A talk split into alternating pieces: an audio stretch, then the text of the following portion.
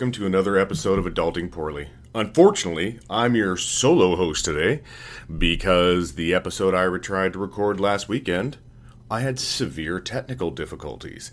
And for those of you who don't know me, I can't handle when I have severe technical difficulties. I actually lose my fucking mind. Um, what happened is I had two episodes that actually just kind of collapsed together. It was amazing. Absolutely amazing. Um, so this is going to be like a makeup episode that's going to be super short, and it's going to miss ninety percent of the awesome content that we had. Uh, now it's just going to be me alone, as always, or not as always.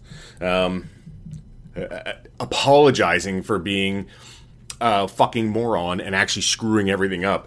It because I tried to sync my laptop as it was running out of juice. It just fucked everything. It just combined two episodes together. Uh, if you listen to it, you probably already know this. It started off as a previous episode that had to do with me and my fear of spiders, and then it turned into kind of this weird overlay of audio, and then it went from there to me and my buddy Mike talking. Super weird. Super weird. Um, so this is kind of the makeup episode. So let me start by going over some of the things that we did talk about that I think everyone can kind of relate to, or maybe if you can't, um, that's too bad. Uh, so one of the big things was I am I am so exhausted about giving a fuck about giving a fuck, and if that doesn't make sense, it's probably because it is kind of a weird thing to say. Um, uh, look, there's so much shit going on in the world there's so much going on in the world today. No, it's nothing like that. It's like there's too much shit and it's it's overwhelming and uh, like I see all these things that I'd love to participate in, but as new ones pop up, it, I don't have enough space in my brain. I don't have enough space in my heart to care about every fucking thing that comes up. But every person wants you to care about something different. Care about my issues. They're important. My issues are important too. And I'm not saying that they're not. I'm just saying that I have zero capacity for any of it anymore. So it's it's like overwhelming. Um, uh, you can have like shit that's going on in other countries. Uh, you have the fact that the fucking coronavirus is mutated. Like everything that's happening right now, there's just too much to care 100% about everything or give that much about all of it. And that's where I'm at right now. It's like I'm so tired of giving a fuck about giving a fuck, needing to give a fuck, having to give a fuck. I'm tired of it. I'm done. I can't do it anymore. I need a reset button. And maybe it's because you're everyone's at home, everyone's just overwhelmed by the same crap. But uh, I can't. I just I need to reset. I need I need less of this right now. I need less of oh my God, here are all the issues that are impacting the world today. I need more time in between between them. It's like I'm overwhelmed to a point where it's like, God, it's just another thing. It's one more thing that's coming up. Oh shit, murder hornets? Of course there are. Yeah, what's next? Um, I, I just I, I can't do it, uh, and it, it, I I know that puts me in this weird position of being a faulty human being, but I'll be honest, I've been a faulty human being pretty much my whole life. I never kind of shy away from that. I've actually kind of run at it. One of the reasons I started this was to not only have fun, but to call out the fact that I am what's the word I'm looking for? Lacking in certain areas, and that was another thing that we talked about last week. Was if you look at the scale of what a man is, uh, I don't think I like I, if you're looking at a manly man being manly, like doing manly things. I cut wood without looking. I'm manly. I can use two chainsaws at the same time. I'm manly. Change the oil on your car? I already did that because I knew you were going to ask. I'm manly. I don't have any of those tendencies. I changed the starter on a truck that is probably primed for somebody to learn on. And I cried like a little girl under that truck just out of pure frustration, or a little boy, depending. it was just me and my dog underneath there. And even my dog was like, Bro, uh, I am embarrassed for you. I'm looking around. There's me and two mice, and we're really not cool with the way this is going. Can you maybe pull it together? People might see. So it, it so we had this great conversation about, you know, different things like being able to go out into the world and you have these skills because they were taught to you and you can use them. And it's like the carpentry skills and I can build and blah, I can go hunt blah, blah, blah, and I don't even think I'm a hunter as much as I'm just a fucking gatherer now. All I do is I I work I'm here for my kids and yeah. I don't hit anybody like I, I, can't think of the things that make me a decent man other than the fact that I just I care about my family. I don't treat them like shit. Or at least I don't think I do. Unless there's a fucking computer issue or technical issue, then everyone clear out because I am about to lose. I am going to have. It's gonna make me so crazy that I can't be around people. I oof, anyway. Um, but other than that, that's the only thing I think that makes me a decent man is the fact that I just try to do the right thing as far as my family is concerned. But if somebody were to take me out in the woods and they're like, go build fire, I mean, yeah, I can do it, but do I want to? No. I'd rather go order room service. Um, do you want to stay in a tent? No. Can you put up a tent? Not without crying. Can you start a fire with a lighter? Yeah. Can you chop wood? Eh, I bought kindling and I bought wood. I'm good. Hmm? Your car broke down. Call AAA. I'm fucking fine. Like that's the kind of man I am now. I work with apps. That's about it. I, I don't work with tools. I don't work with shit. I cannot tell you how many times I've hurt myself just going to get a tool, not even use it, just walking to get it. The idea of me grabbing a tool, my body like rejects to a point that it hurts me all the way to get the tool. Like, dude, stub his toe. Did that stop him? No? Okay, send send something different. He's being swallowed by a shark. Send that up the chain. Like something's got to stop him from doing this because if he grabs that tool, he's going to kill us all. Because eventually he's going to get the brain, and the brain's what controls all of it. So we got to stop him right now.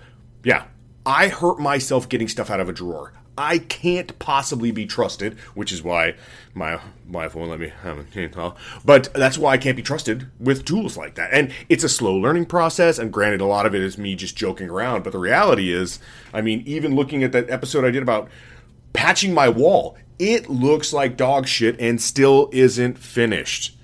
Problems. Sorry. Again, this is a makeup episode, so let's make it up.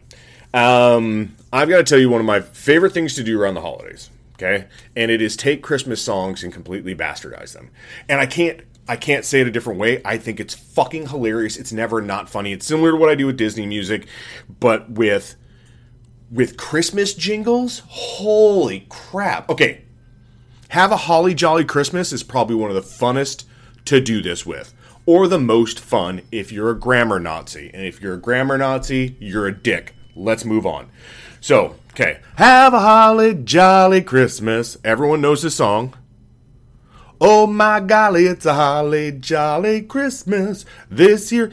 Everyone knows that, but when you get to the chorus line, or the, um, I think it's the chorus, where he's talking about, uh, uh, blah, blah, blah. Anyway, um, where he's like, kiss her once for me. You can change that to so many different things. It's hilarious. I'll give you an example. Kick her in the spleen, have a holly jolly Christmas. Like that song is so easy to do it with. Liquor where she pees, have a holly jolly Christmas. Like, oh, I cannot actually listen to the song without changing it to either something else. Then she stabbed me in the knees. Have a holly jolly Christmas. And that's the easiest one to do just because, I mean, though that phrase is so easy to throw anything else in there that just like has a even remotely close to a sound to it. Um, White Christmas, another easy one. Like you can do I'm Dreaming of a white. Not anymore because we have to include everyone, so it's now just a regular Christmas. Um, that one was bad. That's a horrible example. Uh, God, what else? There is Rudolph. You could pretty much e- easily fuck with. Baby, it's cold outside might be the best one to do it because the song itself, let's be honest, is kind of um. Is there? Can I say rapey? Anyway, it's close to that. Um, but if you think about it, if you change the words to the song to "I just want to get laid tonight," it still literally has the same meaning. I really can't stay, but I want to get laid tonight. You know, like you could do that over and over and over. I really want to rewrite the song and sing it completely all the way through just because it's so ridiculous. But if you just change the one piece of that song, it still fits the whole song. The whole song. And most Christmas songs are like that. They're just ridiculous. You can easily throw different words in there and just have a fucking blast with it. And if you're super sacrilegious like me, it's even funnier if Jesus Christ is anywhere in the song because I have to say it like I'm swearing. Like you have to go, Jesus Christ, in the middle of the song. Makes me laugh every time, regardless. Stupidest shit ever. So stupid. Um, but still, makes me laugh. Makes me laugh so hard. Okay, um, let's talk Seahawks. Why? Because again, this is a makeup episode. I really had nothing to talk about. Uh, mainly because I fucked everything up, so I just wanted to record this and post it and be done with it, which seems like a very shitty way of doing this, but it is, and I don't care.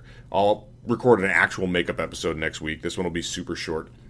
Um, okay, so we've gotten to the point where we're we're definitely in the playoffs uh, against a because of again another ugly win. We had back to back to back to back ugly wins. We start now not with the explosive offense we did at the beginning of the year um, because we have to slow down and start running the ball because if we don't run the ball, our defense gets tired way too fast. And then it's just a shootout. And that's where some of those earlier games, that's literally what the game plan felt like. And it wasn't intentional, but that's what happened.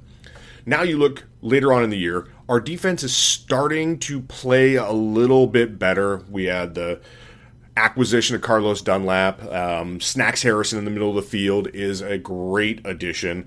And then you've got Poona Ford, who's stepping up quite a bit, who's kind of, I think, underrated, under the radar, flying under the radar. He's always active, he's all over the field.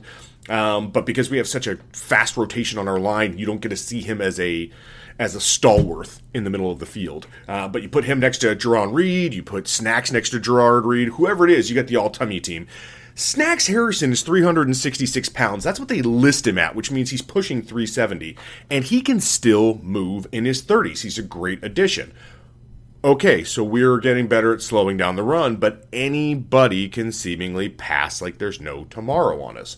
Okay, there's a couple of things there. Number one, we haven't had all of our um, corners playing with our new defensive front. So that's an issue. Quinton Dunbar still out. Shaq Griffin is uh, gone in and out. And then you've got guys like DJ Reed who are stepping up, and I just love his name because I'm like, it's DJ Reed. Um, and then you see, uh, like, uh, God, what the hell is his name? Ugo. Ugo is killing me right now. And I don't mean that in a bad way. I think he fucking closes like somebody pulled a trigger in the back of his head. He closes quick. He diagnoses plays well. If he wasn't so small, he'd probably be a starter. He probably would have bumped Flowers last year. But he's going to be turn out to be probably one of the better nickel corners in the league if he can keep developing at the rate he is.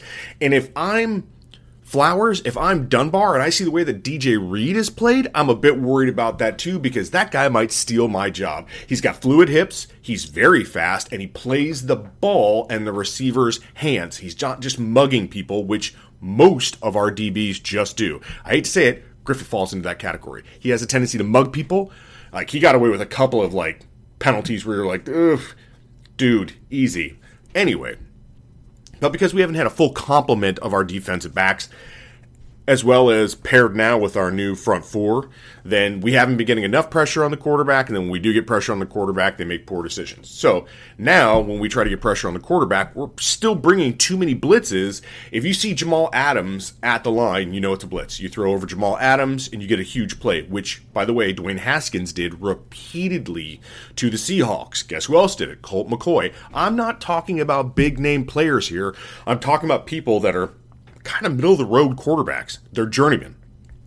Dwayne Haskins has the ability maybe to be a better quarterback down the line, but I think if Alex Smith starts instead of Dwayne Haskins, we don't win the Washington game, and they're not just automatically in the playoffs, which luckily they are because I don't know if they win the game against the Rams.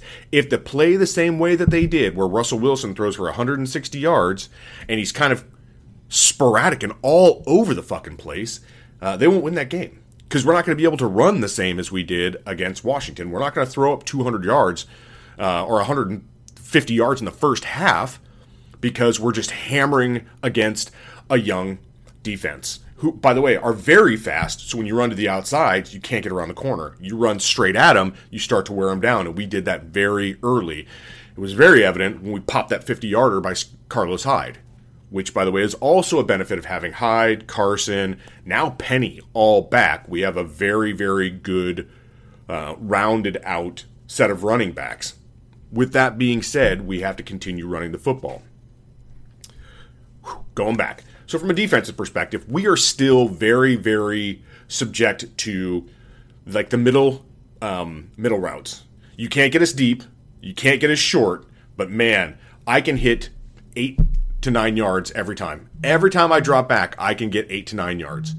Uh, worse is it's eight to nine yards, and we know it's coming because it's third down. Like we did a great job last week of first and second down. We were holding them to short yards, and then we blitzed. And by the way, this is the tale of two halves. This is the second half. The first half, we played a lot of zone and man coverage, and we confused Dwayne Haskins and made him very difficult to move the football. Okay? We got an interception. Granted, that was off tip, whatever. Um, but they didn't move the ball well. We almost shut them out in the first half. They got a field goal, I think, right before the, the half ended.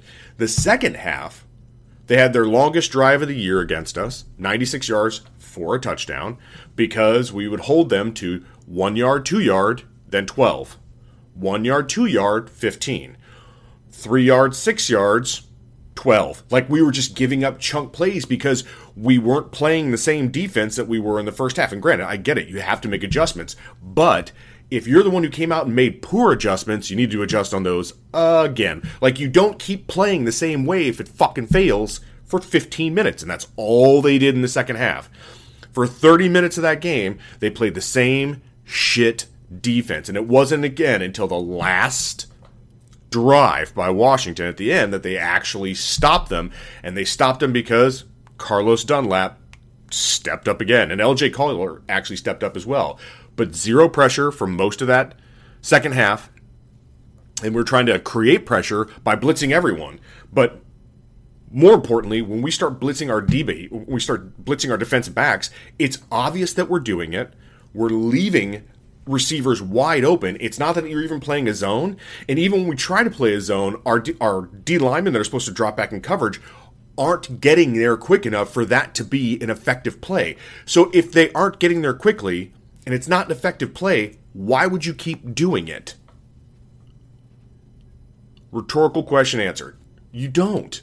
And we can't seem to make adjustments on the fly that support us making a deep playoff run. And that means like adjustments on the fly are in-game adjustments. And like I hate to say this, but Belichick is one of the best in the business ever at this of making quick changes because he's being beaten one area or the other. Um, Tip of the hat for him for missing the playoffs for the first time in like 30 years. Sorry.